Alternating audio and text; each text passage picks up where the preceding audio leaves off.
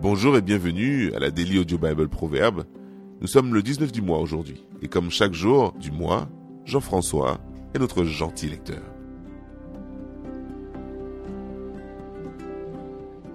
Proverbe 19 Mieux vaut le pauvre qui marche dans son intégrité que l'homme qui a des lèvres perverses et qui est un insensé. Le manque de science n'est bon pour personne et celui qui précipite ses pas tombe dans le péché. La folie de l'homme pervertit sa voix, et c'est contre l'Éternel que son cœur s'irrite. La richesse procure un grand nombre d'amis, et le pauvre est séparé de son ami. Le faux témoin ne restera pas impuni, et celui qui dit des mensonges n'échappera pas. Beaucoup de gens flattent l'homme généreux, et tous sont les amis de celui qui fait des présents. Tous les frères du pauvre le haïssent. Combien plus ses amis s'éloignent-ils de lui? Il leur adresse des paroles suppliantes, mais ils disparaissent.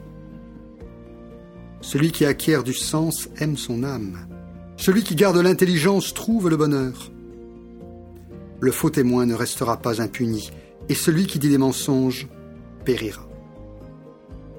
Il ne sied pas à un insensé de vivre dans les délices, combien moins à un esclave de dominer sur des princes. L'homme qui a de la sagesse est lent à la colère. Il met sa gloire à oublier les offenses. La colère du roi est comme le rugissement d'un lion, et sa faveur est comme la rosée sur l'herbe. Un fils insensé est une calamité pour son père et les querelles d'une femme sont une gouttière sans fin. On peut hériter de ses pères une maison et des richesses, mais une femme intelligente est un don de l'Éternel. La paresse fait tomber dans l'assoupissement, et l'âme nonchalante éprouve la faim.